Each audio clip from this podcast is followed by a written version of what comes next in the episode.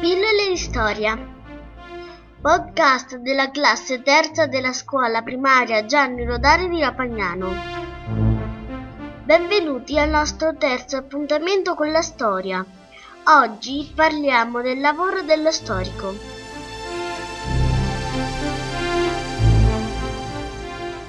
Il lavoro dello storico non è semplice. Non è sufficiente trovare le fonti per conoscere il passato. Lo storico deve riordinarle, interrogarle e farle parlare. Per ricostruire e spiegare un fatto storico, lo storico si pone delle domande.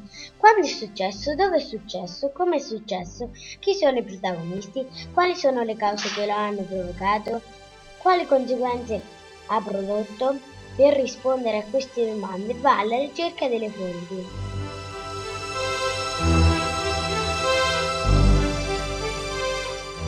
In che modo lo storico ricava informazioni dalle fonti? Le prime informazioni che cerca di ottenere dalle fonti è quando sono state create e da dove provengono, per collocare il fatto che sta studiando nello spazio e nel tempo. Poi le analizza per ricavare tutte le informazioni che gli interessano. Non sempre però le fonti rispondono a tutte le sue domande. Allora non gli resta che fare delle ipotesi su ciò che gli manca per costruire e spiegare il fatto.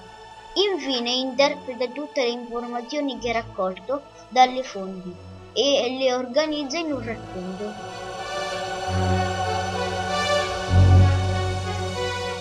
Lo storico lavora da solo?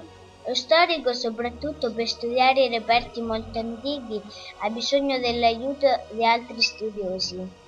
Il paleografo, che studia il significato dei testi scritti nelle lingue antiche, l'archeologo, che scava nel terreno e studia le caratteristiche dei reperti antichi, vasi, armi, gioielli dei popoli del passato, l'etnologo, che studia diversi modi di vivere di gruppi differenti di esseri umani, il paleontologo, che studia resti fossili di animali e piante molto antiche.